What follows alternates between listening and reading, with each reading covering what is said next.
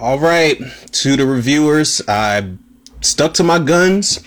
I said I was going to do this uh, in my last episode. I, I, you know, I posted it in the Cinemaniacs group. I said I was going to do this sooner than later, and here we are. We are about to enter some dark, dark territory, people. And I mean dark. Like I had to like literally go in the trenches of my movie collection and find this movie. I forgot I even had a copy of this shit, honestly. But um this is actually and for not the best reasons, uh, you know, this is actually something I've been waiting for. There are small pockets. Let me let me just say this before I jump into this commentary.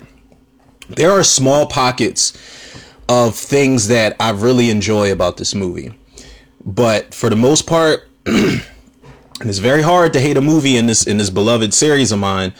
Um, it's my second favorite slasher series ever, next to Halloween. But it, as much as it pains me to do, this really is the worst in the series, and I borderline.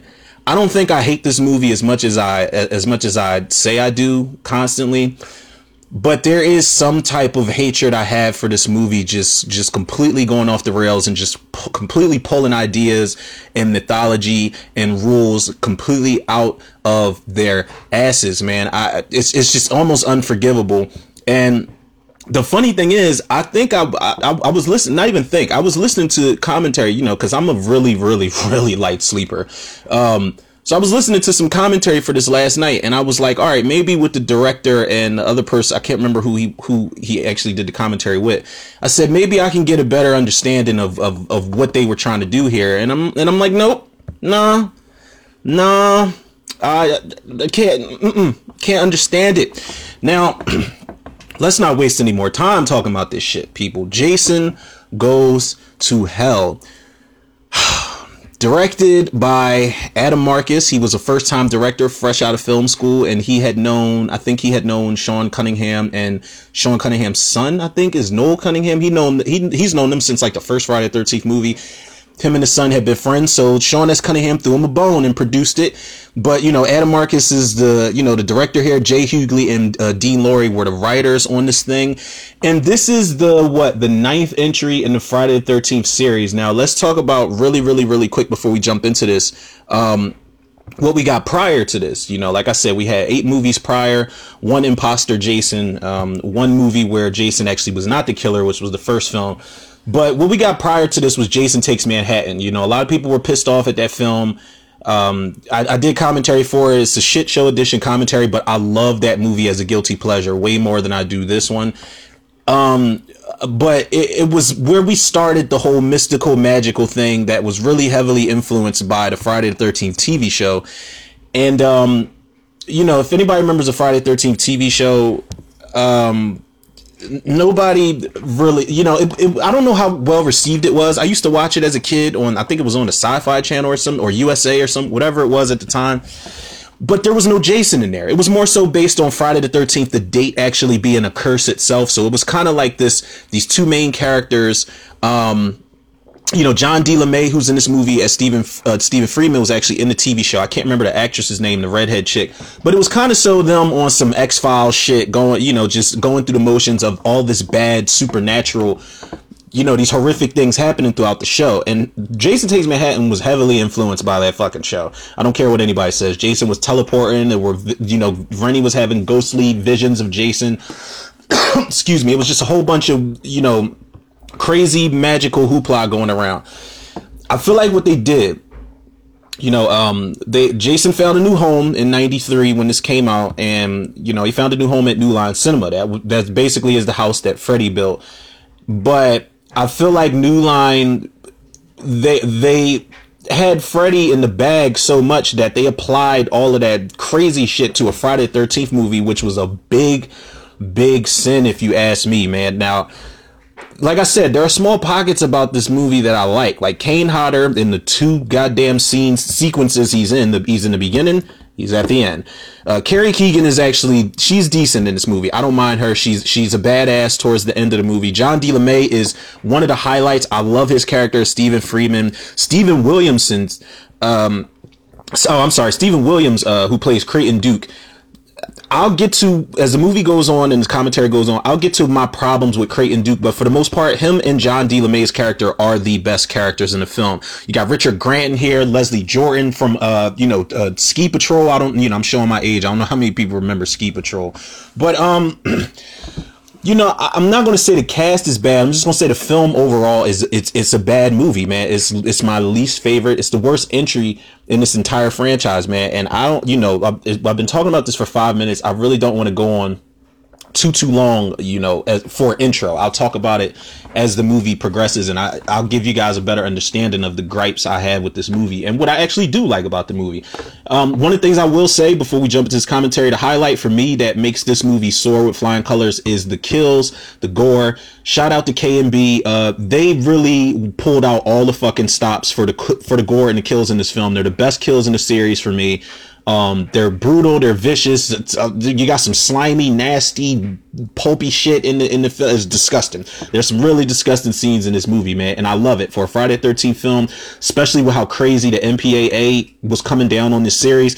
It's good to have decent kills and decent gore that you actually see. And with that being said, people, this is actually the unrated version that I have, so it's a couple more seconds of gore, couple more um you know, uh, seconds of the the sex scene and shit like that they got in the movie. So it's just a couple more seconds of it's a little bit of everything. It's kind of like the the version of um the original Friday Thirteenth unrated version. Just a couple seconds more of the goody goody goodness that we get. So um that's just in case anybody is tuning in with me, actually tuning in, watching the movie with me. And if y'all are tuning in, y'all know y'all are the true Tudor reviews MVPs. Now, like I said, unrated version. That's it. This is no director's cut or nothing like that.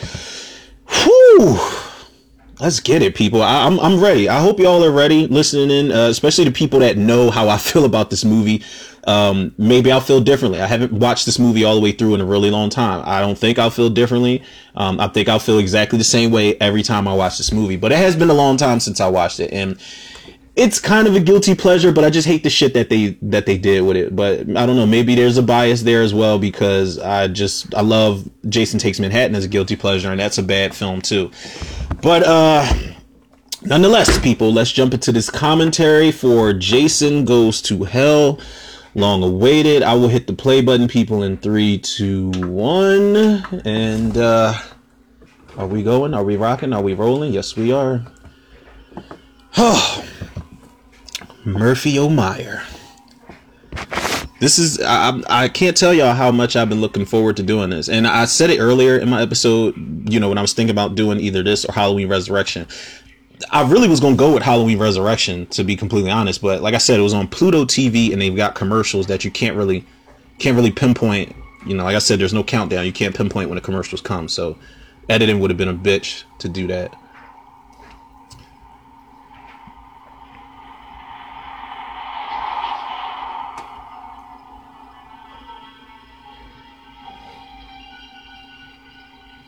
Crystal Lake would have been four miles away, right? Like it just so happened that's the the closest place. But this was all like we know what it is. Um, I don't think anybody that hasn't seen Jason Goes to Hell is listening to this commentary.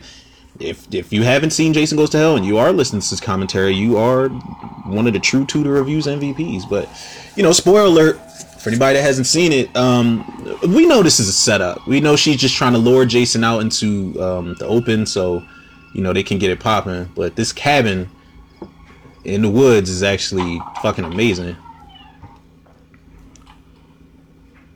This is Julie Michaels who plays uh Agent Marcus and I had the craziest crush on her. I think I, you know, when I was a kid, I had a crush on her, but then, you know, and she's got the jacket on and the, and the, and the, and the baseball cap. But when she took that cap off and all the hair came out, and she just like flipped it before she got in the shower. I'm like, yep, crush intensified. You already know. Friday Thirteenth movies. That's one thing you you had to have. You know the standard hotties. You had to have hot chicks ready to get naked in these movies.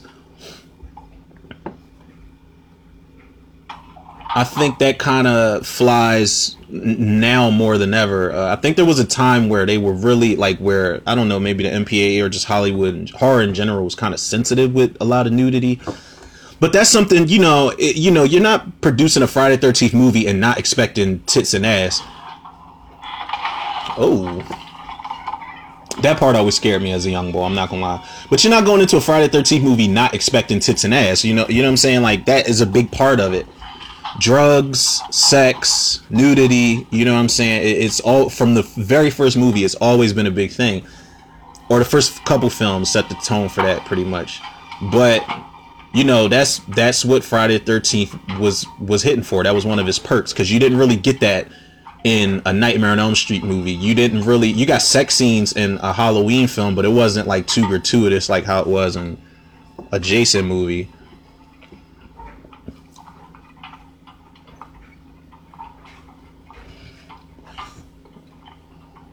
Everyone needs a trusty light bulb. Especially when you're at Crystal Lake. I think I got that same ladder in my garage somewhere. That steel ladder. It was, it was random as shit, I know. You know, I always wonder do the do the victims hear that like do they hear that shit or is it just like a thing jason hears in his head and we as the audience members only hear it i i, I always wonder there it is when she flips all that hair out i said jesus christ jesus crust you know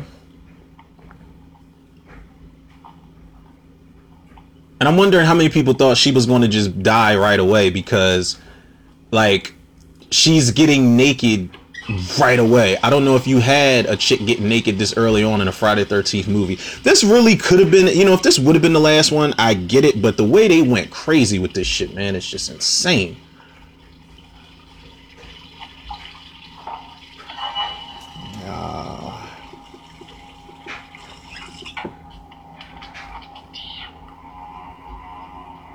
Now, it's Jason's so petty, man, because she just put the light bulb in, and you know, there he is fucking with the fuse box.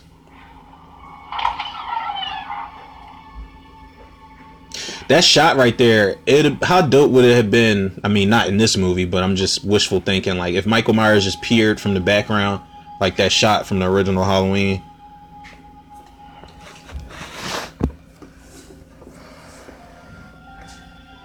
Oh, they got a checkerboard down there. I didn't even notice that. She could have played some checkers by herself. Oh no. that was a hell of a. And Jason looks bad ass in this movie, man.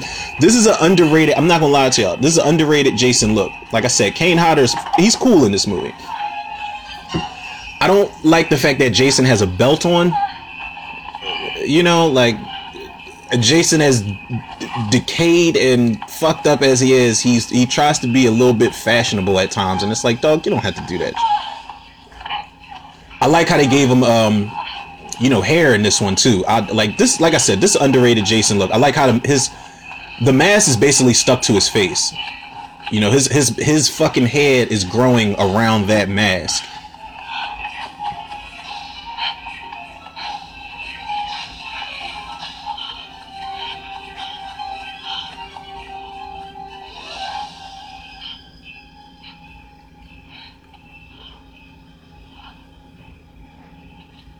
You know, she just so ha- I mean, we know what's about to happen, but she just so happened to find the the most open clearing to stop.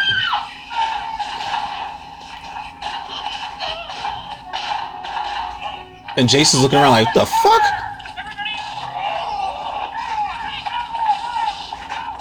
Now, all you people, y'all, y'all hear Jason grunting and moaning. Uh, where are you, Rob Zombie, Rob Zombie's Halloween 2 haters at now? Like, Michael Myers doesn't grunt and make sounds. Jason is literally in pain throughout this sequence. And getting his ass lit on fire.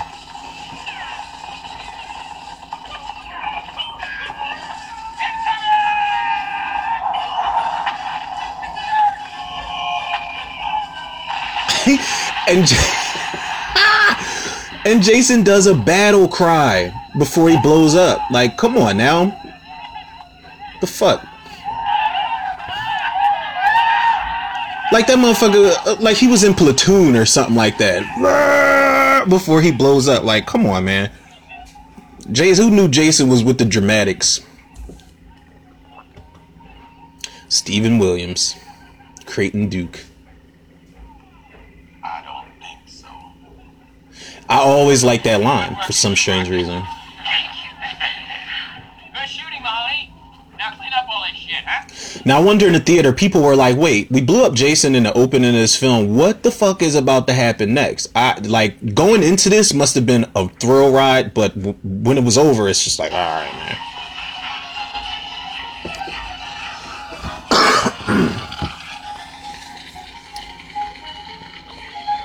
Shout out to Harry Manfredini.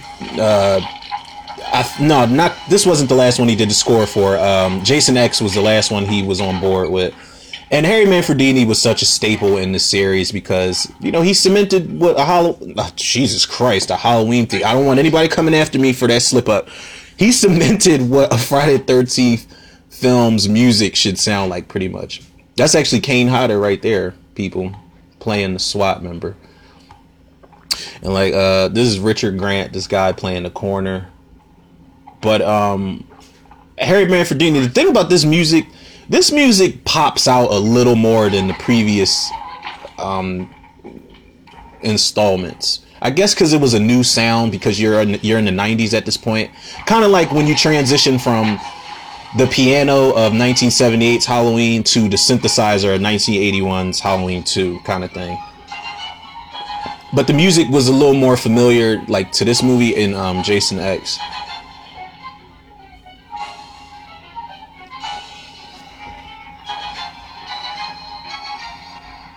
It's almost too exciting. It sounds like a fucking, you know, if they made like Mannequin 3 and it took place in a castle, This is taken strictly for internal a palace or something. This thing must have C4 clearance or higher. Not, you're in heap of trouble. I missed the joke somewhere. I missed that joke. I do like his character though, because he's cracking jokes while he's just, you know, about to do an autopsy. Well, he doesn't need an autopsy Oh, on Jason Voorhees. But then the fucking body bag is smoking when he opens it up.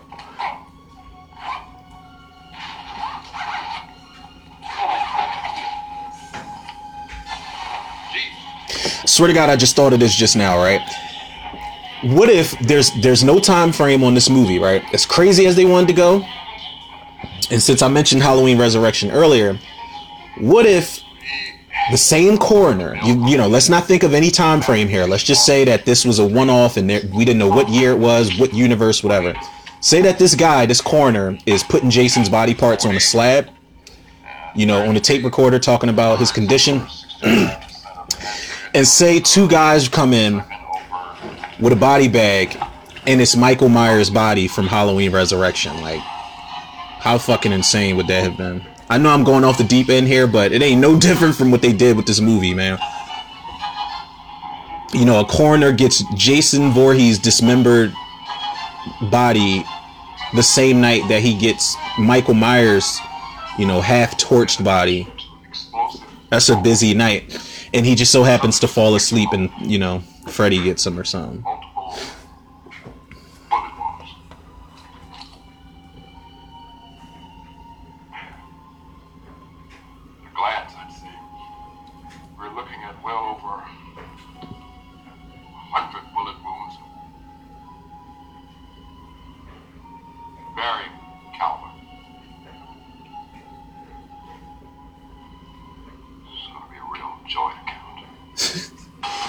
I don't know. and it's not even the fact that he's got to count all those bullets inside of Jason, but it's just the idea of being a coroner.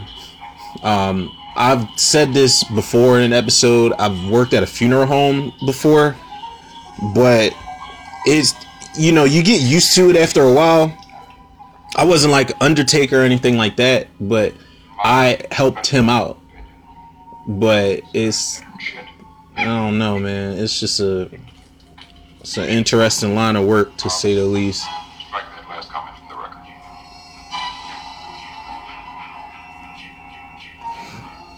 All story by Jay Huguely and Adam Marcus.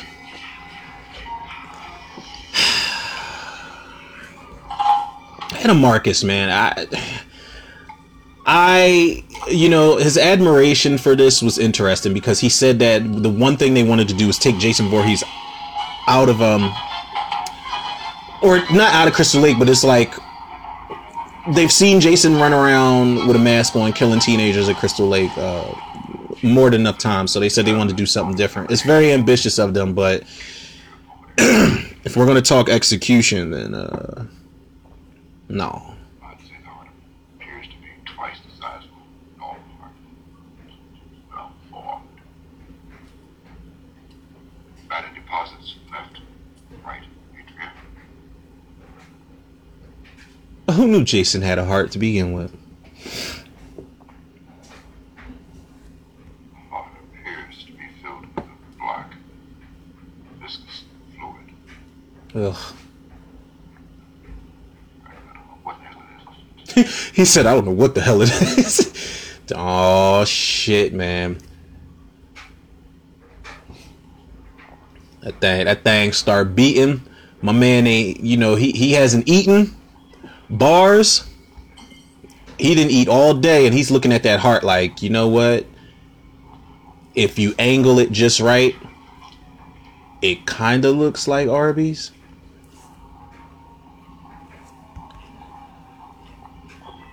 Ugh. I remember when I first saw this scene. I'm like, and I was a gore hound as a kid. I didn't mind gore, but I'm like, what the, what is going on in this jaw? He's sweating just staring at it. It's like, bruh.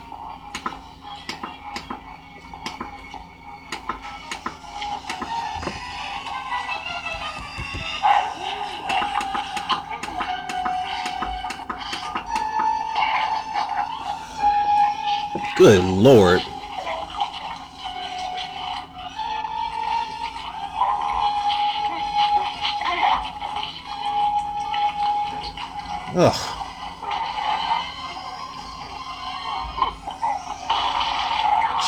Jesus, man.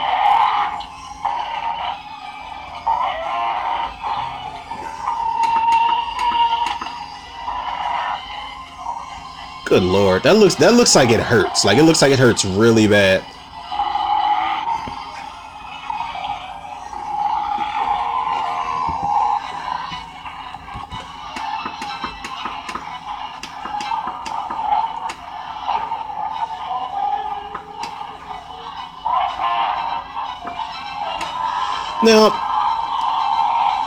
If memory serves me correctly, they said that they didn't know what the hell these. They said that they were like evil spirits or lights or something coming out of Jason, and I'm just like, the fuck are y'all talking about?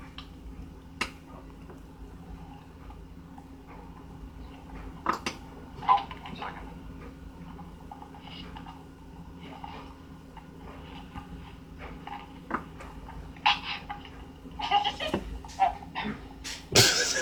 Looking at him like you goofy ass dude. I think that dude's name is Dean Lorey. I think that's I think that's him. Jason now he's Jason of course. Uh we we're we're we in the game now people. This, this is this is where we're at. Jason is now a black man for the first time in his career.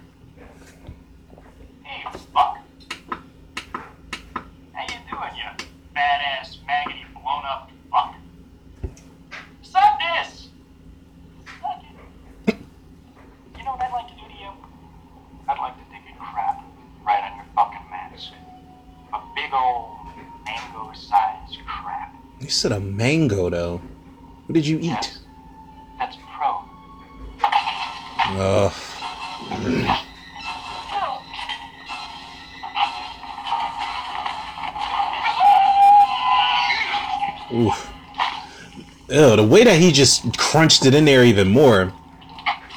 That effect is badass. Where his his his face is just like stuck in those grates, and then when he when he falls backwards, it just it just peels out of it. Walk around anytime soon? we really nailed that fucker. You want nothing but a big old pussy anyway.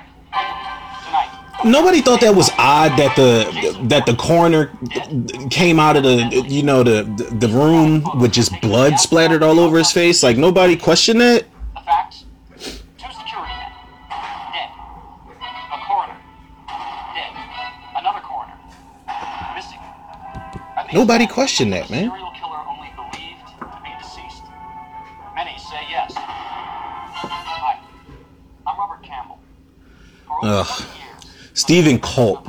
plays Robert Campbell, and he's just a prick in this movie. Shudder of fear through the hearts of an entire nation.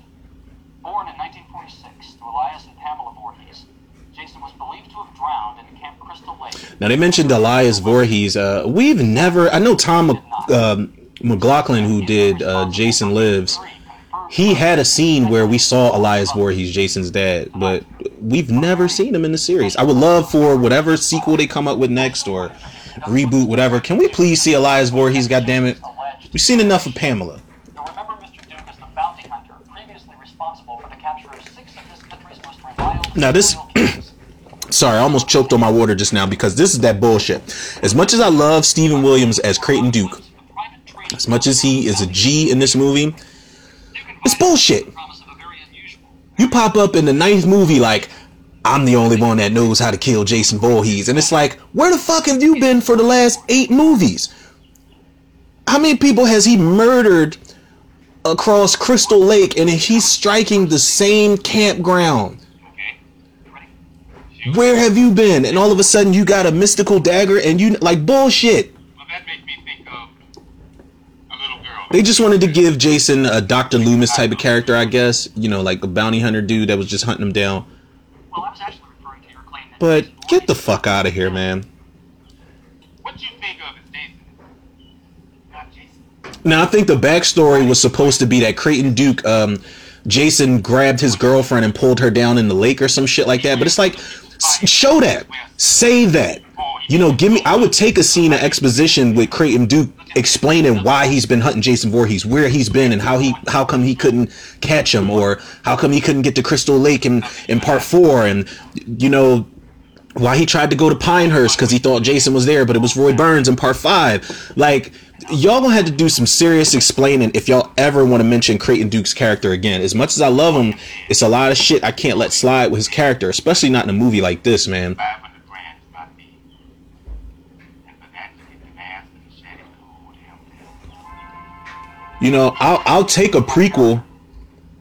I would even take a fan film centered on Creighton Duke and his first encounter with Jason, and then you like a, you get a young black guy to play Creighton Duke, to play his girlfriend to play uh, Jason. Then you flash forward after his girlfriend gets killed, and you see how he transitioned into a bounty hunter. And but you got to see why he's been absent for eight movies. You know what I'm saying? You don't just, you know, you're not gonna have eight Halloween movies and then Halloween nine, a Dr. Loomis just pops up like, I spent 15 years trying to, like, no, you didn't because you, we, we didn't see that. We didn't get no mention of you and you ain't been nowhere to be found when all these motherfuckers been getting killed. It's just bullshit, man. That's what I mean when, uh, and I'm not gonna go on a rant here, people, but I am gonna talk about things that piss me off because it's they're just pulling stuff out of their ass at this point. I don't even know if I'm gonna tag Adam Marcus in this commentary. I want to, because I want him to know how I feel and I want him to know that I appreciate the ambition, but the execution is just all over the goddamn place.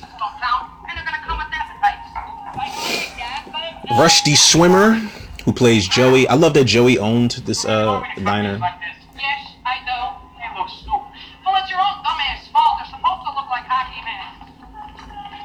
And that chick was Allison Smith that played uh Vicky. Now Leslie Jordan, like I said, the short guy here who plays um she calls him Pookie. Um, but he was in he was in Ski Patrol, man. He was the guy. He was basically like the asshole dude from Police Academy that they kept playing pranks on. I, I love that guy. Hopefully he's hopefully he's still alive. What can I get you?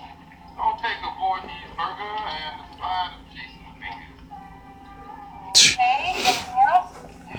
a Voorhees burger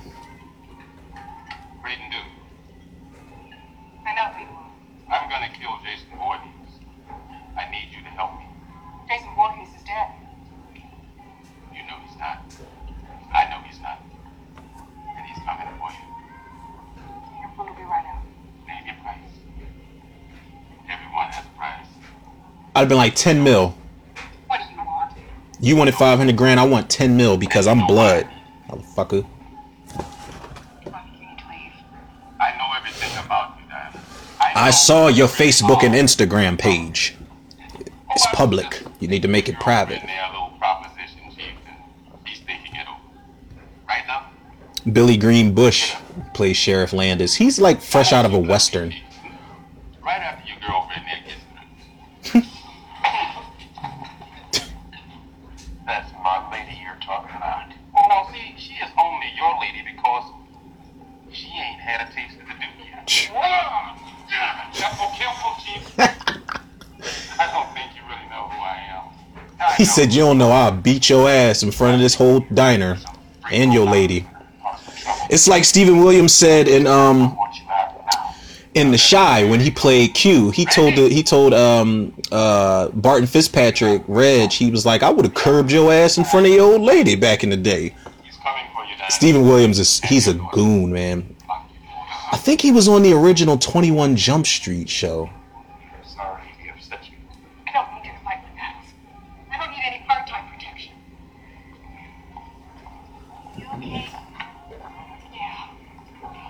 I like the character of Vicky too. She becomes de- she definitely becomes a badass at the um in this diner scene later on.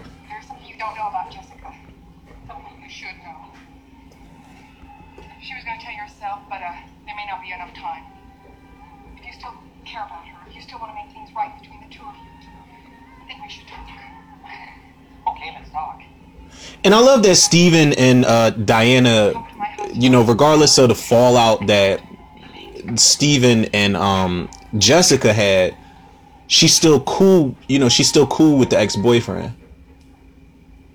Cause she knows that they they have a child together. He just doesn't know about the baby. You know, they added some real baby daddy drama to this shit.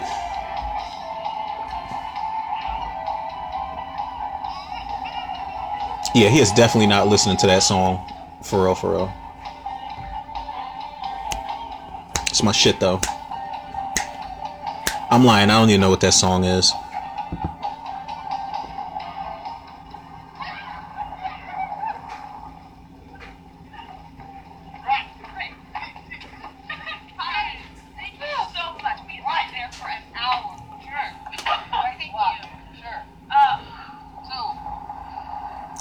This chick, I don't know who the the she's she looks kind of blonde, kind of redheadish. Premarital sex and getting slaughtered? Right. They like, "Wait, uh, how'd you know?"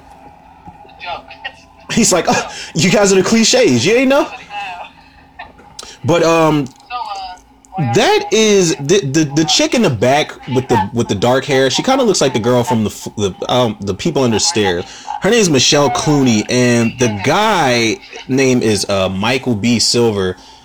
Now the story behind these two, we know they get a sex scene, and it is hands down my favorite death in the entire. Um, it's it's a close call between that and Julius getting his head knocked off in part eight, but um, Michelle Clunie and Michael B. Silver, they they dated before they were in this movie. That's that's the word. They they dated before this movie, and they found out they were in the movie together. But, uh, I gotta And I think Adam Marcus said that their chemistry was, you know, it made their chemistry on screen even better. And you know, because they dated for so long, it didn't even, you know, it didn't um it didn't hurt their sex scene at all cuz you know, it wasn't nothing that they weren't used to. Probably why it's one of the most realistic and uh kind of almost hardcore sex scenes in the Friday 13th series.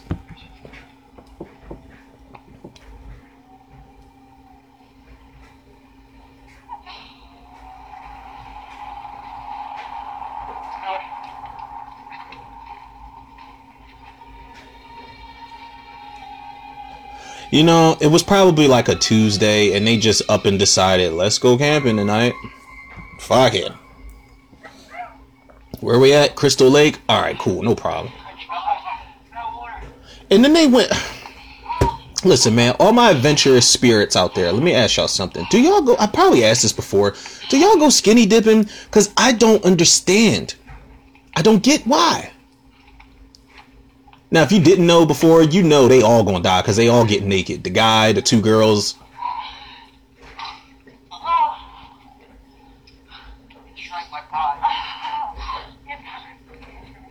He said it shrank my pod. What the fuck does? Oh, the '90s. I wonder if they got back together after this. Uh, after they filmed this scene. Now it's crazy. This chick doesn't mind being um, a third wheel, and they. This is the thing. They only brought one tent.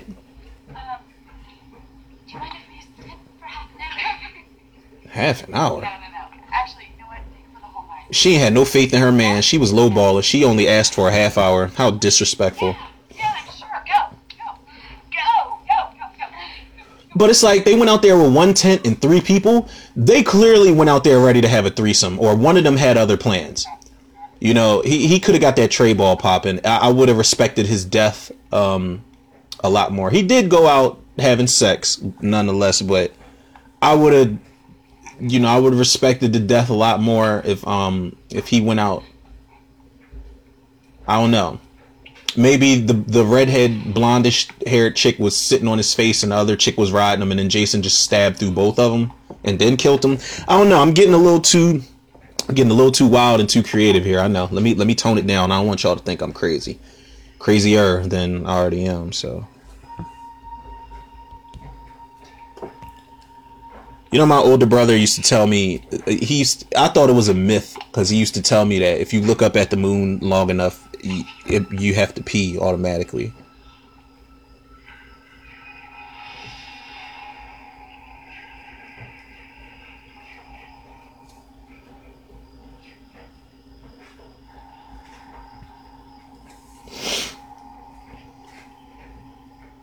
And you know what I noticed? She's about to piss in the woods. Uh, you know, call of nature. I understand all that and everything, but she didn't even wipe. She didn't even wipe. Nobody in the Friday the 13th series wipes. Harold from Friday the 13th Part 3. Um, Chuck from Friday the 13th Part 3. Who else? Demon, of course, that's the most infamous bathroom or going to the bathroom scene in the Friday the 13th series. He didn't wipe. Nobody wipes in the series, man. Y'all dirty. Dirt dirts.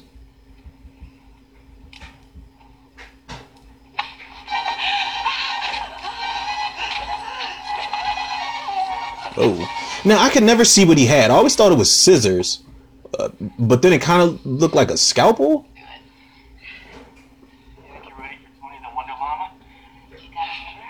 The fucking Wonder Llama.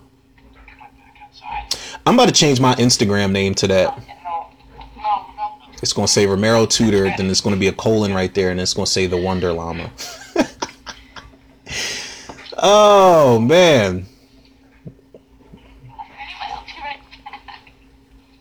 Wait, didn't he just take up continuity, schmontinuity? Didn't he just take her little flannel vest hoodie off? Whatever. Then she got that schmedium ass condom out that bag. That must be like before they invented Durex condoms, because that joint is that's the one that'll cut the circulation off your ding ding.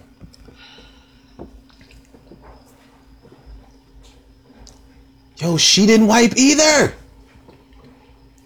Jesus. She could have. Oh, no, I was about to say she could have picked up a leaf, but I don't know how that would take too well to y'all out there.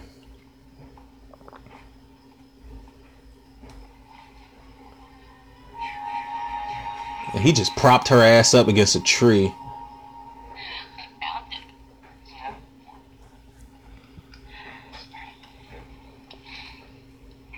Oh God, Debbie, I hate these things. It's like I hate these things. I don't even know how to open it.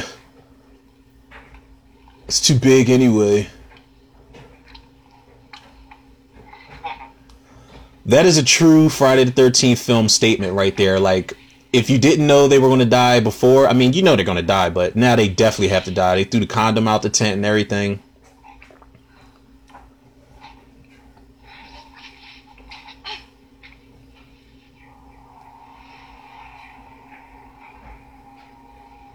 Jason's in the woods, probably whacking it one time.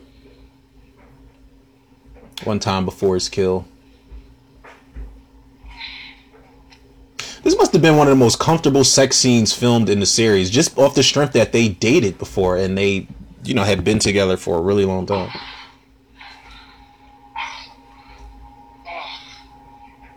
But again, this is like the most hardcore scene you're gonna get as far as sex and um shit and kill wise, man. This shit is brutal. And thank God for the unrated version, man. Cause that this this is insane right here.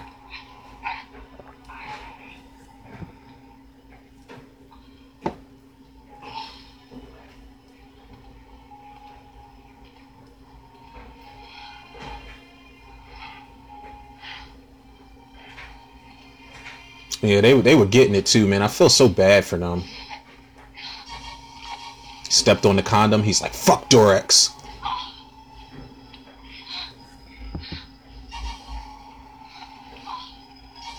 Oh God. Good Lord. Now I think that's like a fence pole or something like that. Oh goodness. Shit. Oof. And that sound you heard in the background was supposed to be him getting his head crushed, but they didn't show it. And look at uh, uh, Jesus, man. Richard Gant was just covered in blood, man. But that's that is I'm sorry, man. That might be a better kill than Julius's decapitation in part 8, man, because he's literally getting some ass and she's getting some D. And here comes Jason. Well, we know it don't look like Jason. That ain't Jason, goddammit. But here comes, you know, who was supposed to be Jason. I'll be fair. Um, for the sake of the kill, you know, just disrupting all of that shit, man. And he just impaled her and then lifted it up and split her in half. Oh man, he was still inside her at that point. Jesus. Oh, that would have that would have imagine if he would have survived or just ran out and you know he would have ran out the tent or something like it. That would have fucked my entire life up.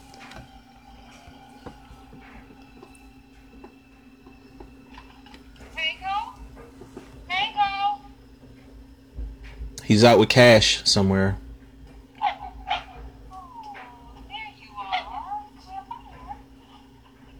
You always got to have a dog in a Friday Thirteenth movie. I like dogs in a movie better than cats because cats is only for the jump scare purposes anyway. The dogs actually serve a purpose. They sense danger sometimes. Sometimes.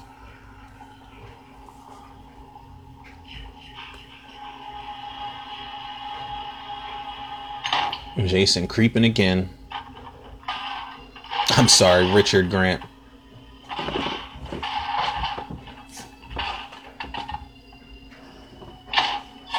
Hey! Did you ever scare me with that receding hairline?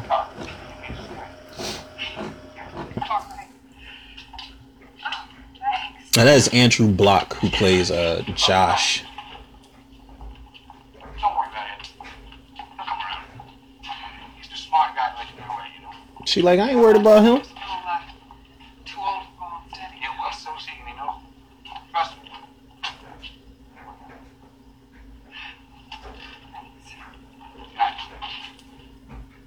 Good night, Josh. I don't know why, like, even back in the day, I always felt like he was kind of hitting on Diana right there. Oh, not here, not here. Oh, I'm sorry I'm late. What's the big deal? Oh, the Roy's bowling league going on? The league changed the damn time. I got till 10.30. Yeah. Damn, he was about to get some ass too. He reminds me of Billy from Friday 13 Part 5. I think it's the receding hairline mustache. Ooh. Yo, he just slammed her fucking head in the yo, and this is another thing that's bullshit. Um you know, what was their mortgage like? You know, Pamela and Elias Voorhees, because you know they got chandeliers and um, you know the fireplaces. So you know they tried to dress cobwebs on this, but they've got the Voorhees family has a nice fucking house, man. If you get past the cobwebs and the dust and stuff, but it's like we just now see the four. You could tell they were probably trying to make this the last movie because they're just giving you everything out their ass right now. We've never seen the Voorhees house.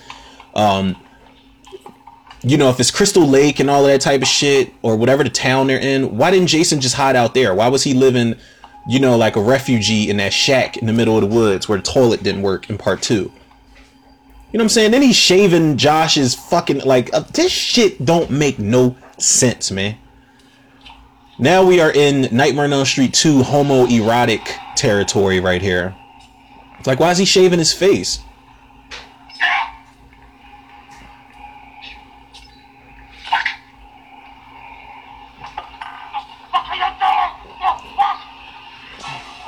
And he was gracious enough to wipe the shaving cream off his face. Oh, oh. Good lord, man. This shit is this movie's fucking insane. I feel like if you if you want to turn like for people um how am I trying to put this? She's like, "Hey mom, I'm fucking somebody again." Kari Keegan is this actress's name. But um I feel like if you, as a Friday Thirteenth fan, even a Friday Thirteenth purist, if you've got friends that have never seen a Friday the Thirteenth movie, you can put this on and it could just be a standalone film, and they might have fun with it, like with the kills and just how fucking wacky crazy it is. Um, Your father lately? Steven's coming over tonight. He's still asking about you. I don't want to talk to him. well, damn, you didn't even tell him he had a baby though. Piece of shit. Can you tell him? I'll tell him. No, you tell him.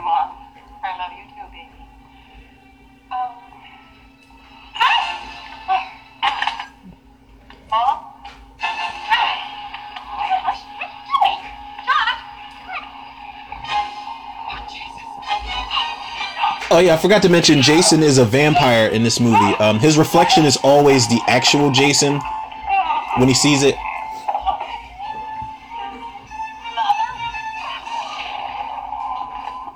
I know that's right, Diana. yes, hi. Sheriff Landis there? Uh, this is Jessica Kimball. Could you please me through? How old is that baby? Like, how do you keep something like that from somebody? Like, you at least owe him to tell him that?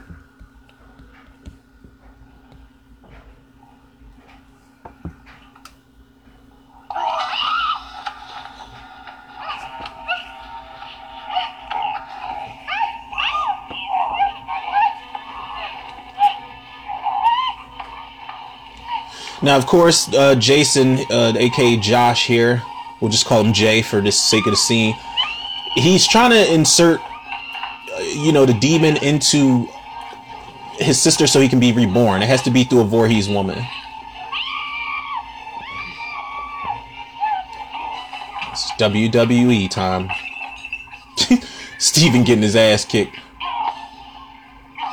Jason does it, you know, for this to be Jason in other people's bodies. I don't know if it's because he's got new body strength. I don't know. He's trying a whole bunch of different shit when he could just rip somebody's head or arm off, you know, but whatever. Mm, mm, mm, mm. Ooh. The sound that shit made. He threw a fucking knife sharpener in her back. right. He's like, damn, a sharpener, bro?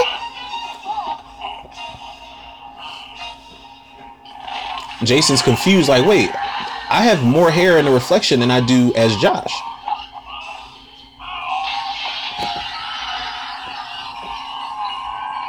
Uh, okay, just die. Just all right. Hurry up. We get it. We get it. It hurts. Die. That long ass scream. Yo, he threw the. Do y'all know how like husky knife sharpeners are, man? Like I've worked in my fair share of restaurants, so it's like when it comes time to sharpen that knife, the, you know, the weight of a the the right knife sharpener is insane, and I think it's crazy how blood. You literally, if you look close enough, you can see blood literally spilling out of her back, out of the wound. That's vicious.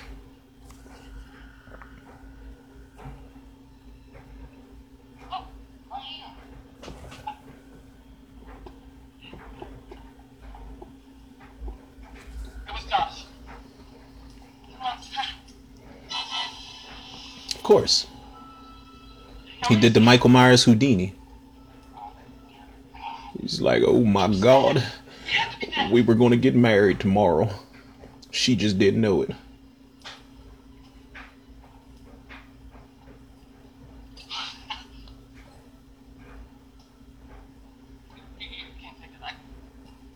I, I would like for him to finish his sentence.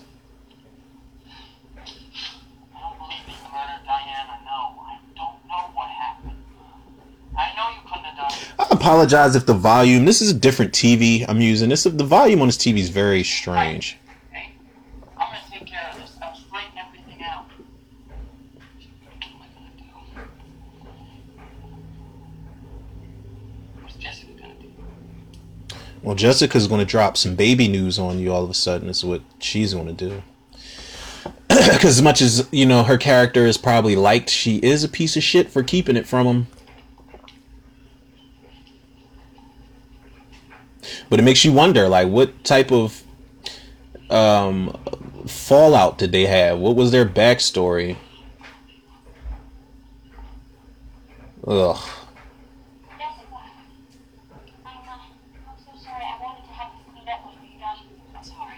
She's like the carpet cleaner was going to do it, but he saw it and just ran the fuck out. So I just figured I.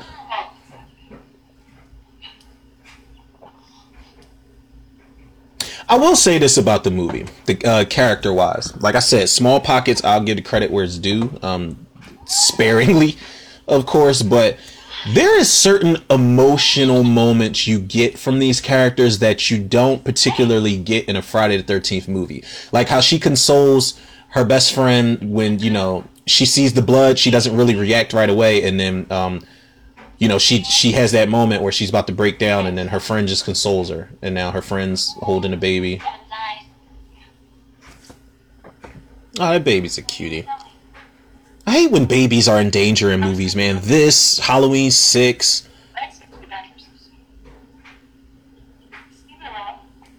Brooke Share is actually that. She's of course grown now because this was '93, but um, that's the actress's name who plays this baby.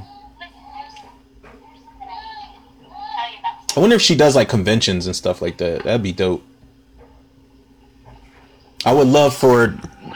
Oh yeah, Candyman's another one that where a child was in danger, a baby, like little baby Anthony.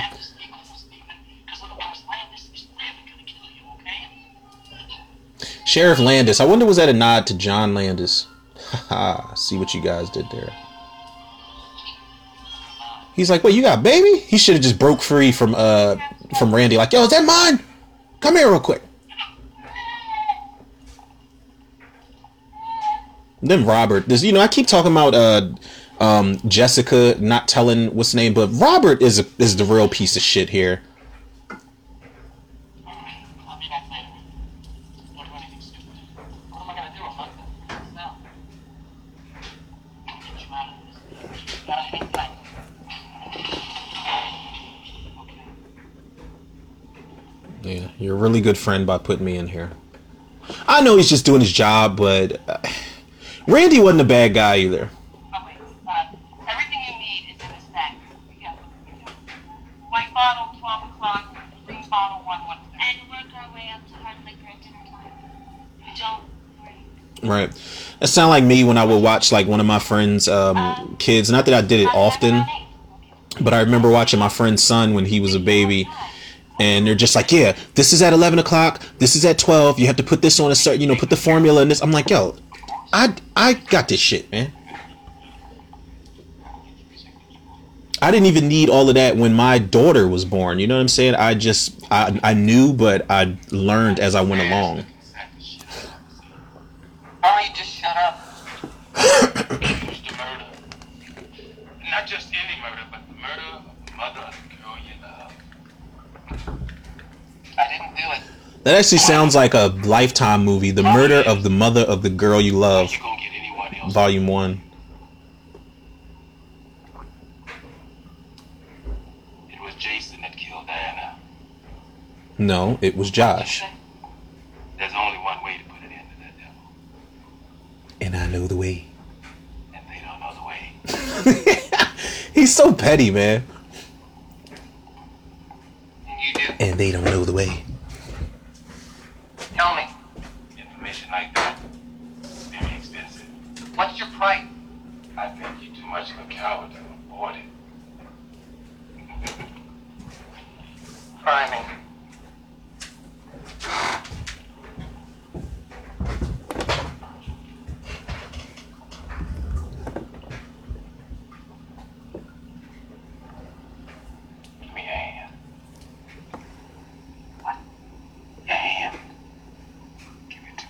He's like, bruh, I haven't even been in here 10 minutes and you already hitting on me? God damn.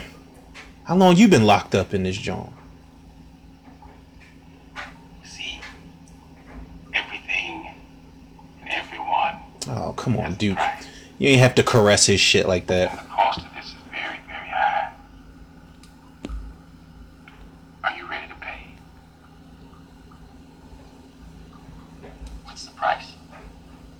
Are you ready to pay? Yes.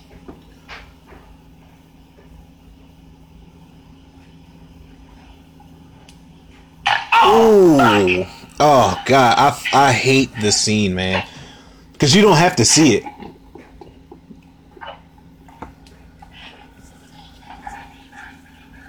The only way to kill Jason Voorhees is to destroy his heart. And there's only one person can do that now that Diana's dead. Her daughter. Jessica. And he will try to get to her before she can get to him. What does he want? Same thing he wanted our mother for. What? Come on, bruh. You want information? You gotta pay. She don't he get a get out of jail free card or something? Come on. Your hand. It's like if I'm gonna help you when we get out of here to save Jessica and stop Jason, what the fuck good am I gonna be with one hand? Yes. Are you sure? Yes. Kind of contradicting yourself, bruh. Oh, Jesus. Those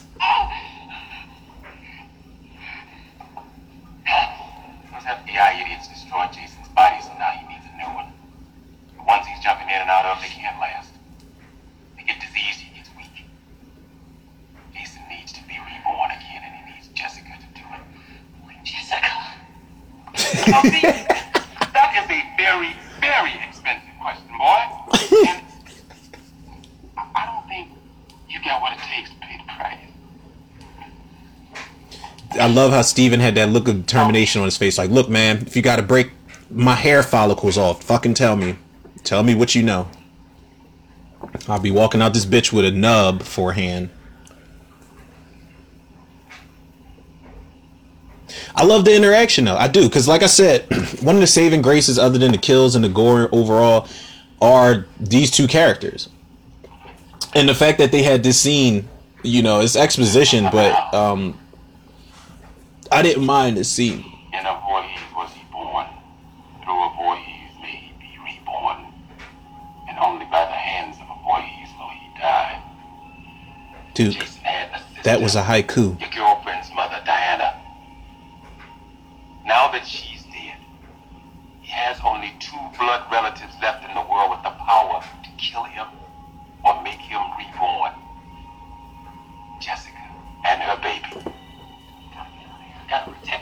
only way to do that is to kill Jason, and you can't. But Jessica can. Tell Jessica about her birthright. Make her believe you. Go to the Voorhees house. Find proof. Because if you don't, Jason will kill her.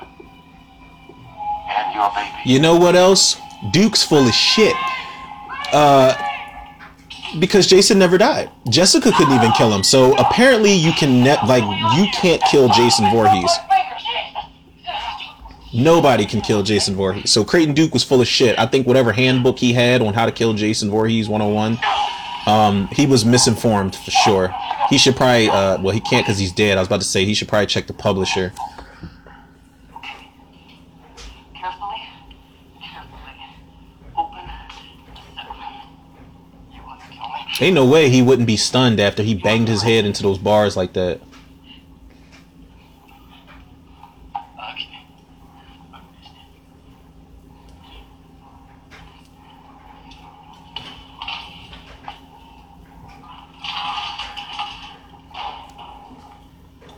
Okay. Listen to me. Wait. Don't do this. You escape, they shoot you on sight.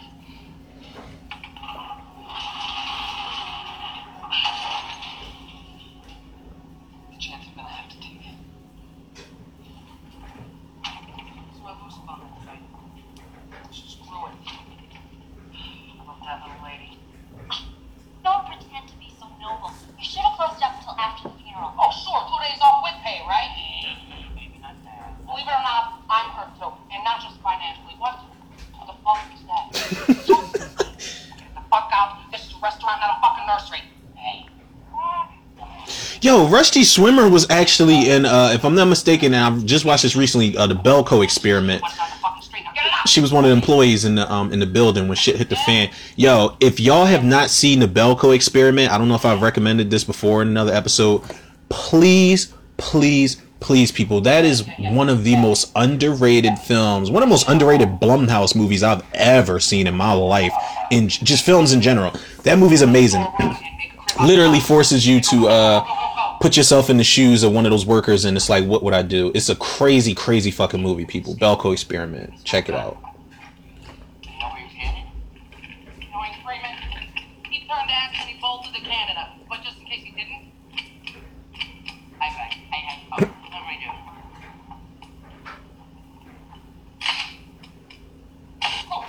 doing? he's a goofball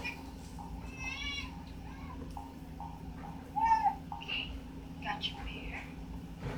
I know this isn't a palace, but it'll have to do. you know uh, uh, now that i'm thinking about it uh, you know since i've been a father for almost six years six years uh, you know my daughter's birthday's in april she'll be six but now that i've been a parent for so long how fucking irresponsible is this of them to put this baby in a box with a pillow and a teddy bear in the back of the fucking store? Jesus. Just straight up negligence yo I love the look that the baby gave uh, Steven. He said, I don't even know your name. She's looking up like, hey, you kind of look like me.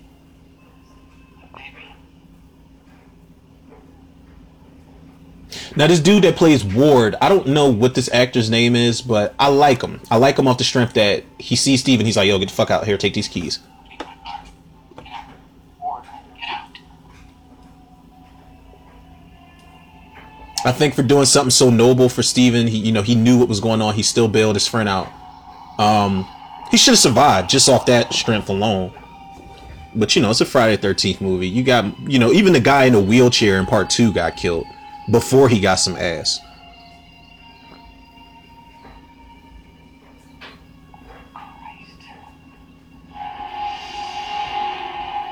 That's a dope shot. I like that shot. Simple, but it, it works.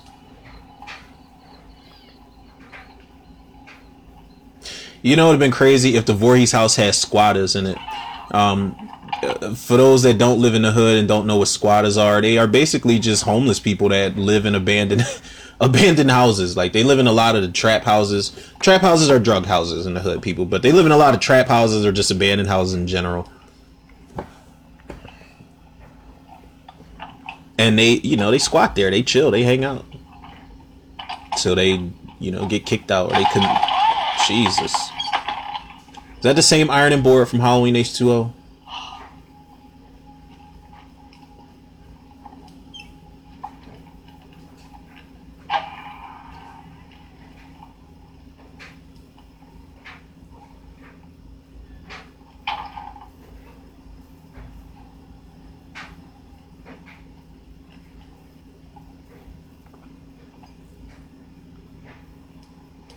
You just walk around touching stuff. Like, what if the FBI came and just fingered, you know, looked for fingerprints along the whole place?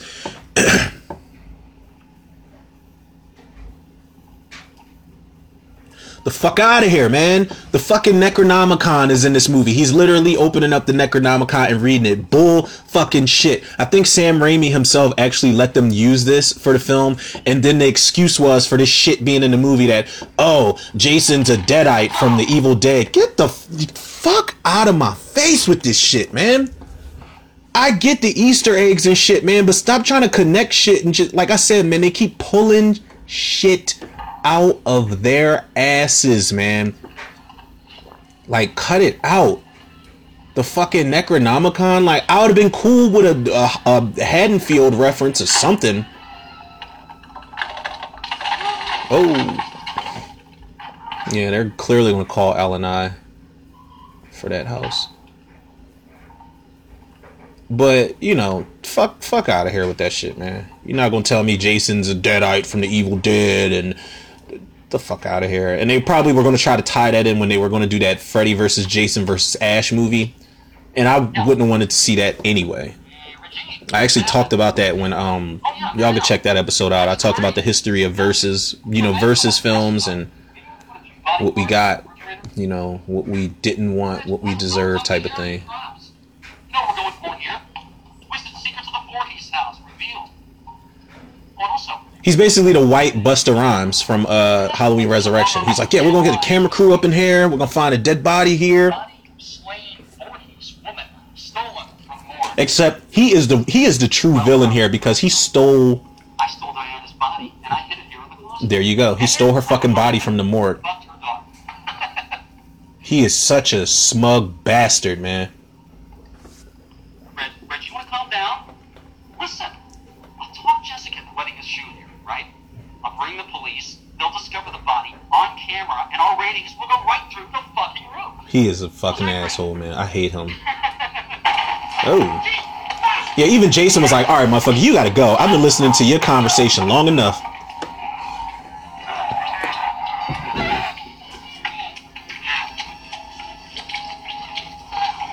Oh, I hate this transference shit, man. Oh, even his. Oh, God, that's. Oh.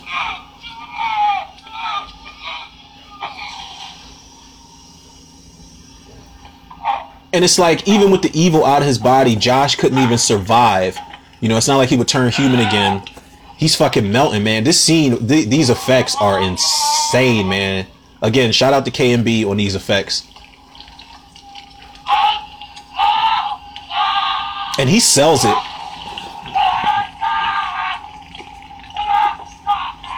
He sells it, man. Like you really believe that this actor is melting on screen. Kind of looks like the guy from RoboCop.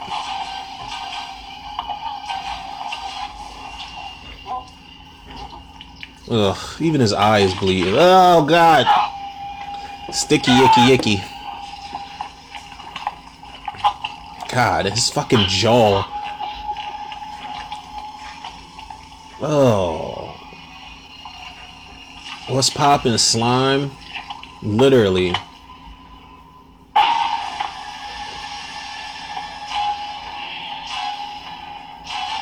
The way his body jerked, you know, before he sat up off that table was actually kind of decent. Now here we get preppy douchebag Jason um, in the form of Robert Campbell. People.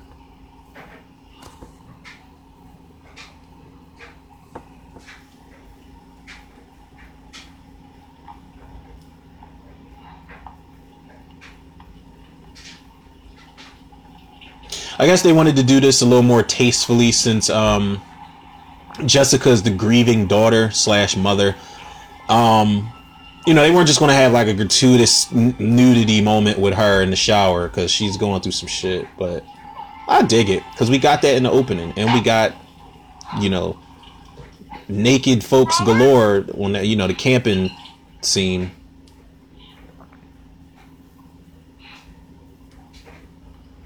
Jason always shutting somebody, you know, fucking with somebody's fuse box. I dig it though. You know, he's trying to make, you know, he's trying to set the mood and add to the ambiance of the scene and shit. I do like in part seven, Jason doesn't even, excuse me, he doesn't even waste any time trying to go inside the house, inside the cabin and mess with the fuse box. He grabs the, you know, the outside box and just pulls that fucking pipe out, you know, out of the, you know, the thing, and all the sparks fly out, and then all the lights go out. He don't, he don't play no games. It's my favorite Jason though, man. Um, Kane Hodder in uh, Part Seven, in New Blood, and I feel like that's the most underrated um, entry in the Friday Thirteenth series altogether. Loves me some New Blood, man. The movie that is. She just scared of her own shadow. Well, I get it because her mom just passed away, and I, I understand.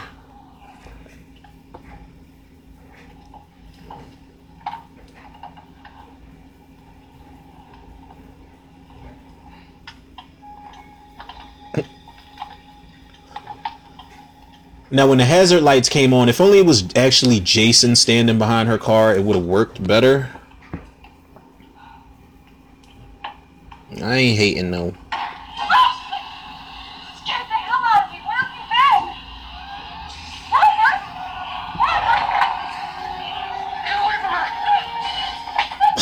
The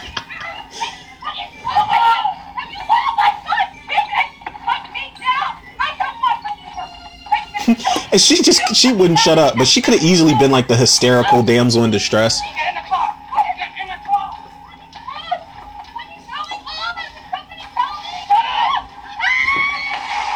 Damn. Tried to rip his throat out.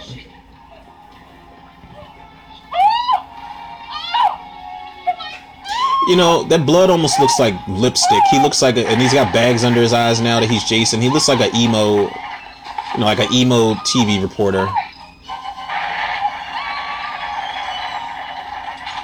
Ew.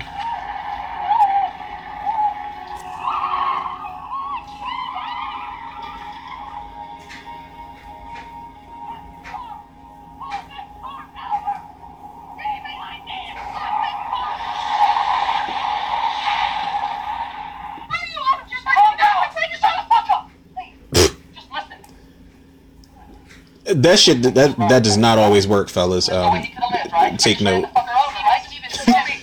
I still- like if your girl's yelling at you, you're just like, shut the fuck up. Like whether you say it like him, whether you say like DMX and Belly, it does not always work. I did not kill your mother. Yesterday, Josh, or someone that looked like Josh, killed her. That was after she blew off the back of his head. I stabbed him with a poker right through the heart, and, and the son of a bitch still lived. Actually, it was through his back. Look, Jess, you and the baby are in a lot of danger. I can help. I won't leave you this time, Jess. You will see I promise I won't. Oh right, he left her. Oh wow, I forgot that.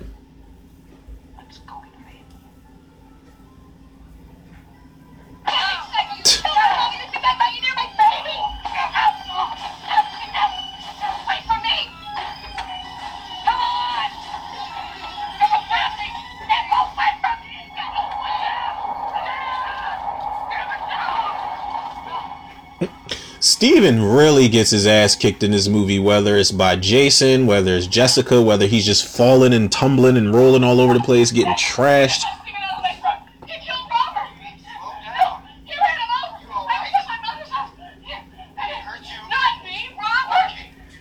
Steven's not on Lake Road. We're on Lake Road. Is that Adam? I think that's Adam Marcus, that that cop in the background right there. Notify all the That's the fucking director. Like I want this kid. I'm in Clint Eastwood mode now. God damn it! You ain't about to do shit, sheriff.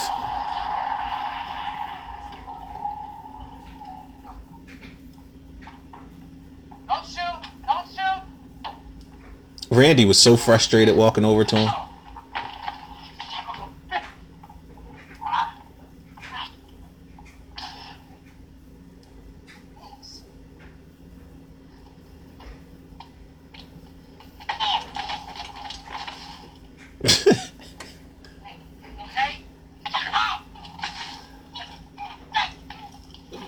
They fight like they grew up together or something. They just they just scuffling in the dirt. They getting dirty more than anything. Ooh. Get in the fucking car, Steven. You get in the car. Go on in and help you. What makes you think you can? I got a gun. Look at that. I got a gun. You totally wrecked Jessica. Jessica, you seen Jessica? Yes, I've seen Jessica.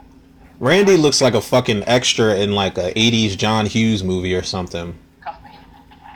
Cuff me. Randy just picked Steven up. He's bringing him in. Jesse, follow Officer Ryan. She'll give you some clothes. All we have are cop uniforms. Everything's fine. It's like, well, I'm in a police station. What could be worse? You alright, mister? Wait a second. What? What He's like, this is for the movie, motherfucker. He threw, threw Adam Marcus over the red.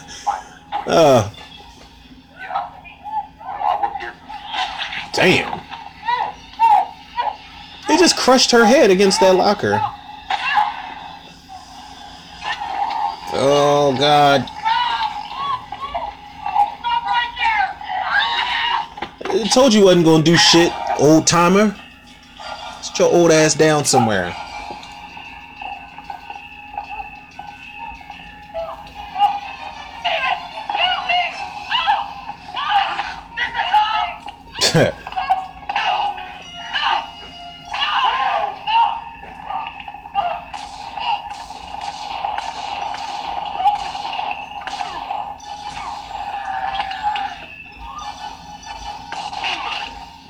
Lighten up his world.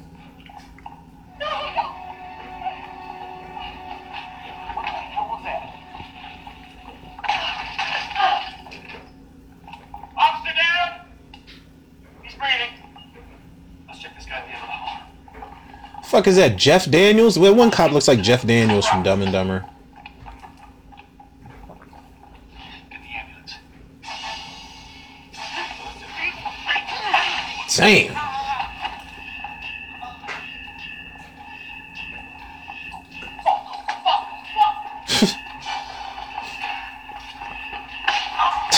Even Duke punched the shit out of the director for making this fucking movie. Yo, they had it out for Adam Marcus in this joint, man.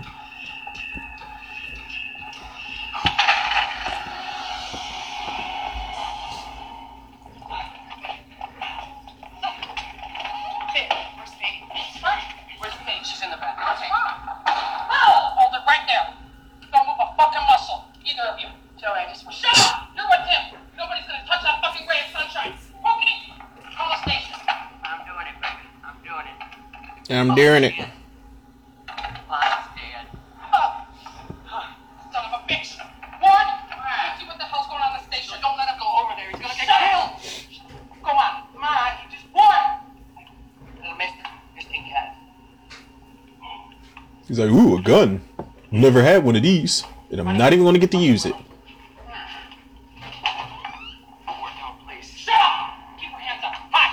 I want Ward to cut his fucking ponytail. As soon as he started playing with the gun like he was in a, uh, you know, he's a cowboy, you knew his ass was done.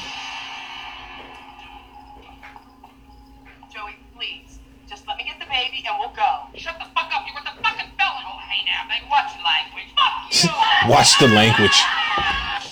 It's the least of their worries.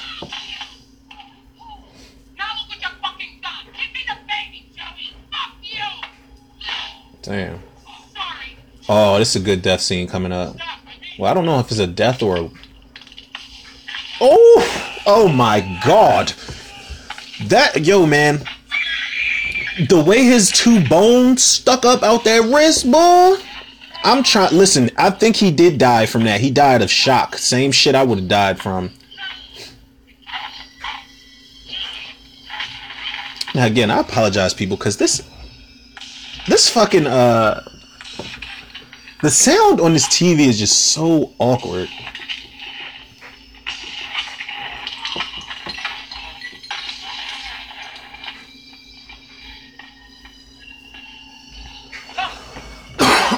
They really do. This might be the movie where Jason really got hit the fuck up the most. Because he doesn't even really get shot all like that. I think the first time Jason gets shot is in Friday 13 Part 6. Uh, you know, there's a deputy, the guy whose head he crushes, Chief Papas. He shoots him a couple times with a revolver. Sheriff shoots him a couple times with um with the shotgun. Then in Part Seven, Nick shoots him a couple times, and he gets shot a couple times by that that uh drug that um you know that dope fiend in the alleyway in Part Eight.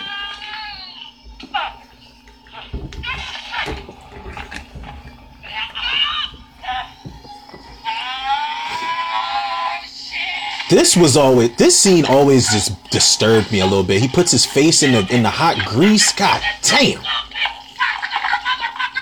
Ooh. God damn. He said, "I'll fucking kill you with his fucking dead body." Whatever it was, uh, Melissa McCarthy said in um the Heat. She's like, "Who the fuck are you? I'll kill you with her fucking dead body." And that's exactly what Jason did.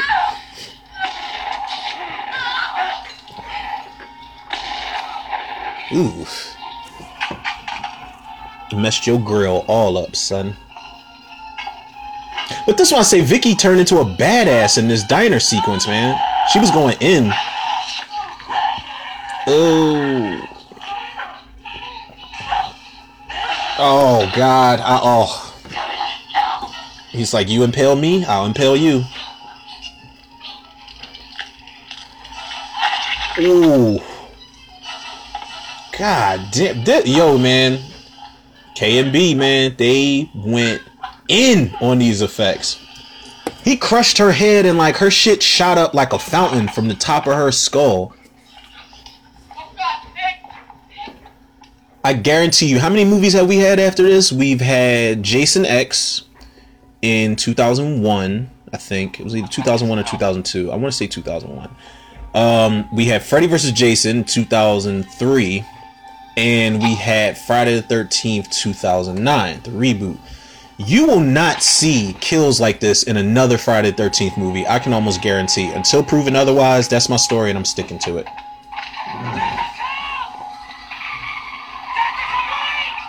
Because this had been the first time KNB had been on a Friday 13th uh, movie, I think. Yeah, I think so. Because KNB in 89, they, they did the effects for Halloween 5. Um, did commentary for that too, if y'all want to check it out. They did effects for, I think, the Dream. Was it the Dream Master? It was either the Dream Master or um, it was one of those um Nightmare on Elm Street movies. They've been a part of every big name franchise, pretty much, man.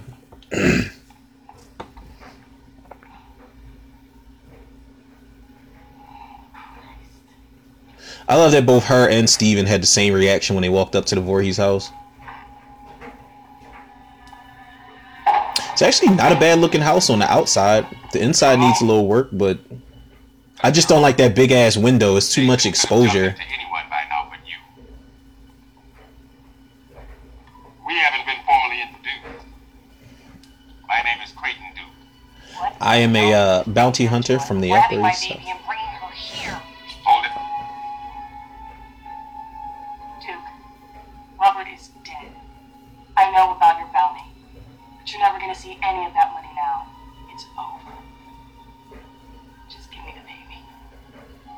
I wonder how many people in the audience thought he was going to hurt the baby when he pulled that knife out. Give me two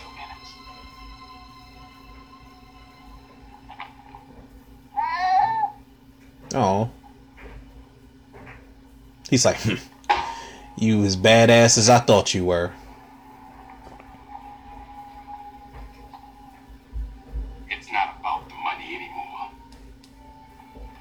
I guess that shows that Duke actually has a heart. Um, shit, he should have a heart. He didn't let all these people die for eight sequels. Or eight entries, rather. What do you want from me? Tonight we can get that bastard. Tonight we can send Jason Voorhees straight to hell for all time. You don't need me for Yeah, they didn't count on Freddy.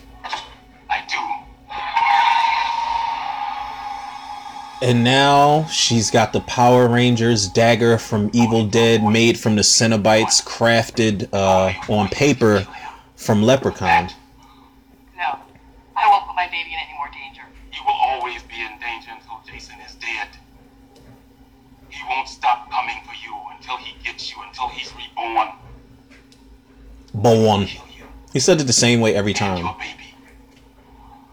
If you want this to be over, if you want your baby out of danger, then you will end it now. Before more people have to die like your friends, like your mother.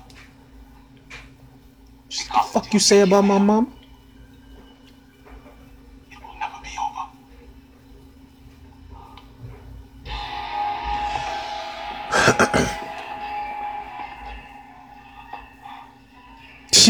Just walk into the diner.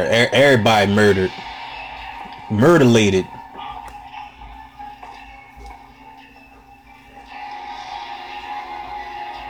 Shit. I forgot he threw Pookie on top of the stove tops. You know, the burners. And his body's just sizzling. It's like, damn, is there anybody alive up in this joint?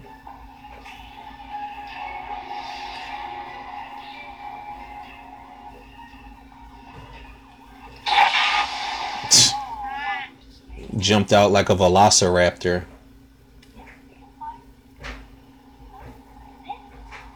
That could be Steven. Jason will have jumped into a new body by now. You can't trust anyone. It could be Steven. Anyone. Do you understand? Hey now.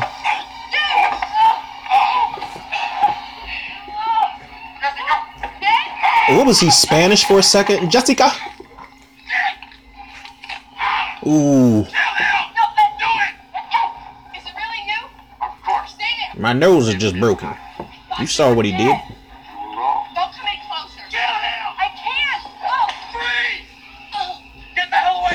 Bullshit. I call bullshit again, people. For all the people that give this shit a pass, let me tell y'all something. Y'all want to talk about, you know, I keep bringing up Halloween because it's too much of a bias.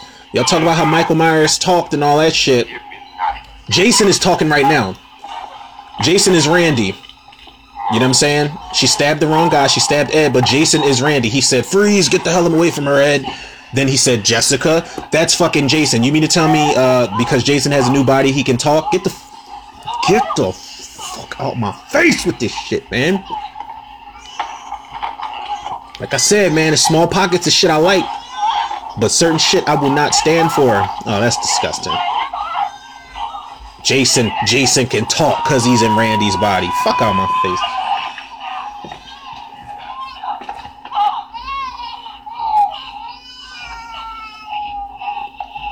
They made an entirely new rule book for this fucking movie, man.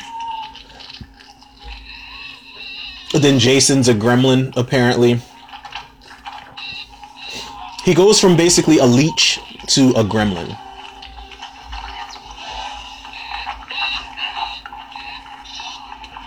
Yeah.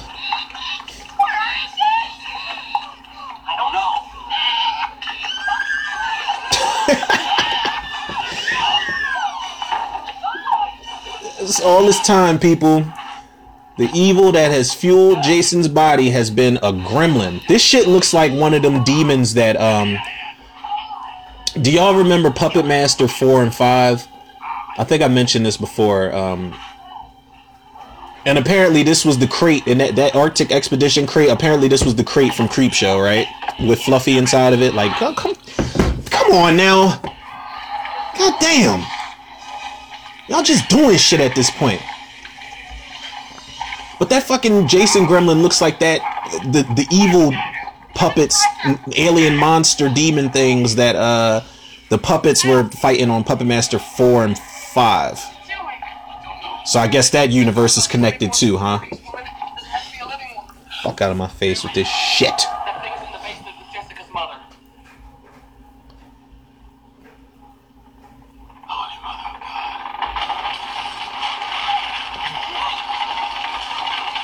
Jason got in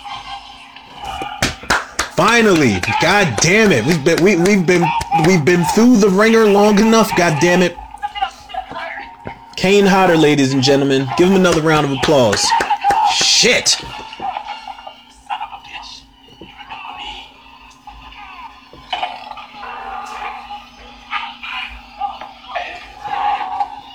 Now I don't know who Duke thought he was in this moment. Ooh, Jason's so strong, he pulled that motherfucker through the handcuff. Ooh. Oh. I, I wish Duke had a better, like, more heroic ending.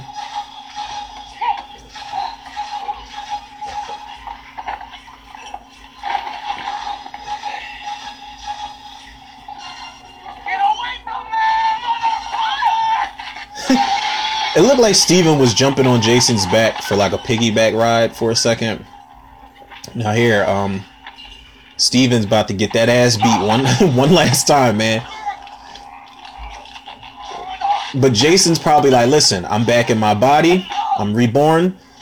You have given me enough fucking problems for like two, three days straight, bruh. He was gonna make Steven feel it.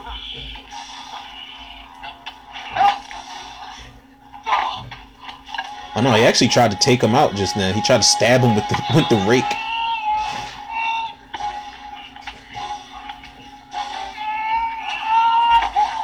Jason did not like that rake, man. He's probably like if having flashbacks. Like, uh, you, have y'all ever seen that Adam Sandler movie? That's my boy, where James Caan was the priest, and he's like, my father beat me every day with a rake. That's like one of the funniest fucking parts of that movie. I feel like Jason hated the rake so much that y'all y'all get what I'm saying. Damn. He is whooping his ass all over this backyard for reals.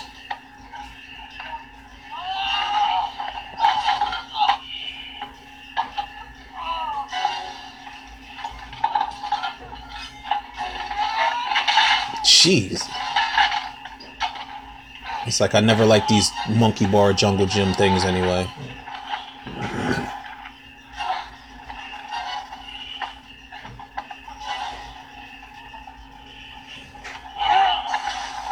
Jason was probably just gonna beat him to death at this point.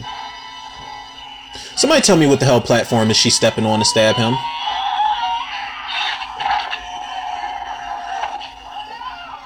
You can see the fucking mats on the side of oh my god on the left side of the screen. I never saw that. You can see the mats when Jason just like flung her off of him when he after she stabbed him. You can see the blue mats that she fell on. Jesus Christ. Not only that, these are what are these? The evil spirits leaving out of Jason. They said that they didn't even know what the fuck they were doing in this scene. They just thought it was cool. Like, come on, man.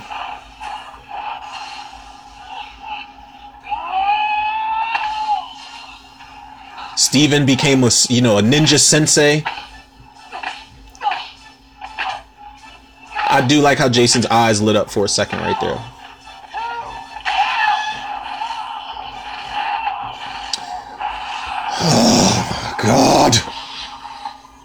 This is some uh, Nightmare on Elm Street shit right here. The master of dreams my soul will keep. Fuck the fuck out of here, man. Then the, the big hands from the never-ending story come the fuck up. Or I'm, I don't know if they if the never-ending story had. I haven't seen it in a while, but it's like this is some shit out of never-ending story or Ernest Scared Stupid. And she was gonna let Steven die. But then she's like, nope, it's easier to co-parent.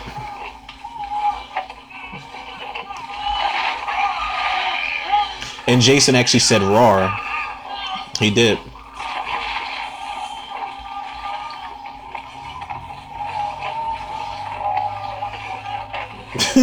and then you got the Madonna Ray of Light again. What was that on? I think the Ray of Light I kept saying was on uh, Hereditary, but Madonna literally has the fucking Ray of Light on um on Jason as he's going into hell.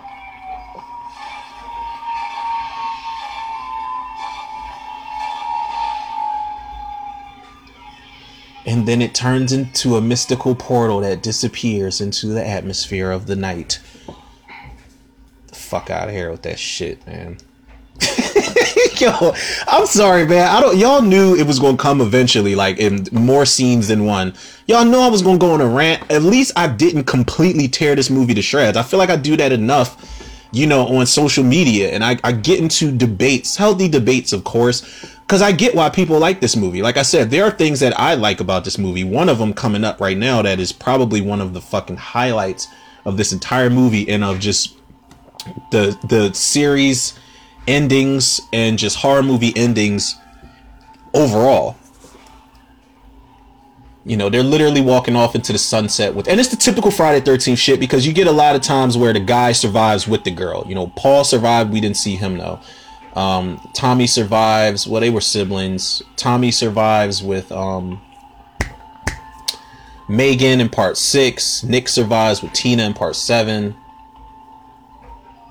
Sean survives with Rennie in part eight. So you get the guy girl, but you get a baby. They're walking off being a whole family unit. Now, wonder what people thought was coming with this when they just do this close up on Jason's mask in the dirt.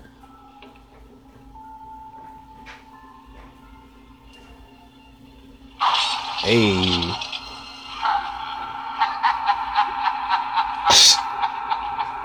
I, yo, when I say I went nuts, nuts, cashews, pecans, whatever, man, I can only imagine what the theater response was for that ending. And since 93, they were waiting for it, but they didn't get it for another 10 years. Whew, but we did it, people. We did it. You know what I give this movie? I give this movie a six out of 10. You know what? No, I give it a six and a half out of 10. You know why? Because I don't like this movie. It's the worst in the series for me, but it's not one of those bad entries where um I just can't get through it at all. And as much as I hate like I I don't hate this movie as much as I hate Halloween Resurrection. Like Halloween's my shit, so y'all know I hate that with a different type of passion. But even Halloween Resurrection I sat through last night and I can still sit through these movies. They're not completely shit storms. You know, they're shit shows, but they're not shit storms to the point where like, oh, I can't even watch it. Um, you know, because you do have Jason in it. You do have uh, John D. LeMay's character and Steven Williams' character, Steven and uh, Creighton Duke. You do have uh, Kari Keegan, who was kind of a badass, and the like I said, the acting's not bad, but the effects, man, the kills, like I said, best kills in the series. Shout out to KNB, they did the goddamn thing on this movie. So there are saving graces of this film here and there, but overall, six and a half out of ten, man. I, I don't think I could give it anything higher than that unless I really, you know, I don't know. I get fucked up enough and just break this down frame for frame for frame, and then come back and do it. I don't know.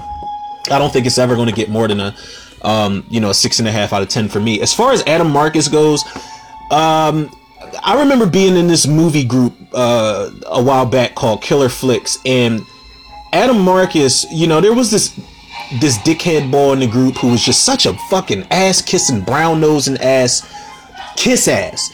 And I remember I was just talking about how much I couldn't stand Jason Goes to Hell and how much it pissed me off because I was expecting so much more and they went off the deep end. And here comes this brown nosing ass dude, tags Adam Marcus to my comment.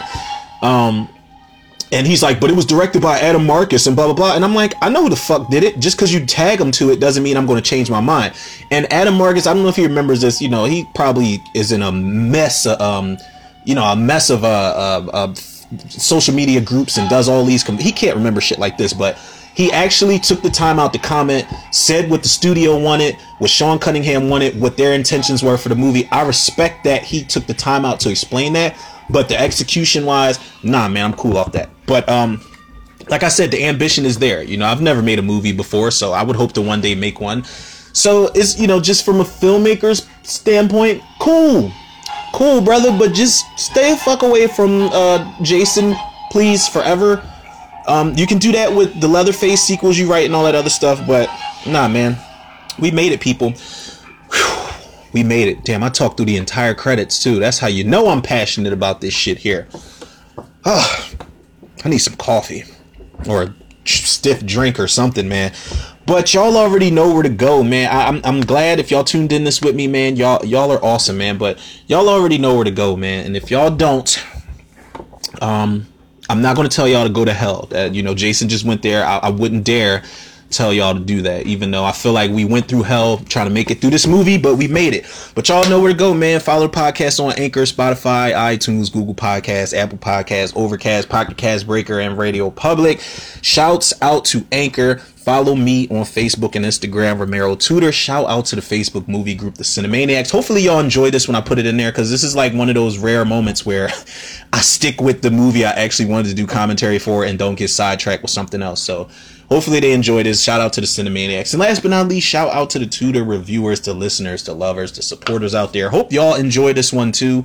Um, or if you did tune into it, hope y'all enjoyed listening to me, um, you know, goof off and go crazy. Hopefully the sound wasn't too, you know, wasn't too shitty on this. I know the, I know it sounded completely different because like I said, it was different TV, but Y'all are MVPs for tuning in, man. And y'all already know the love and support y'all show me. I show it back to y'all tenfold and then some. So with that being said, people, yours truly, Romero Tudor. Another episode of Tudor Reviews in the can. I'll check y'all on the next one.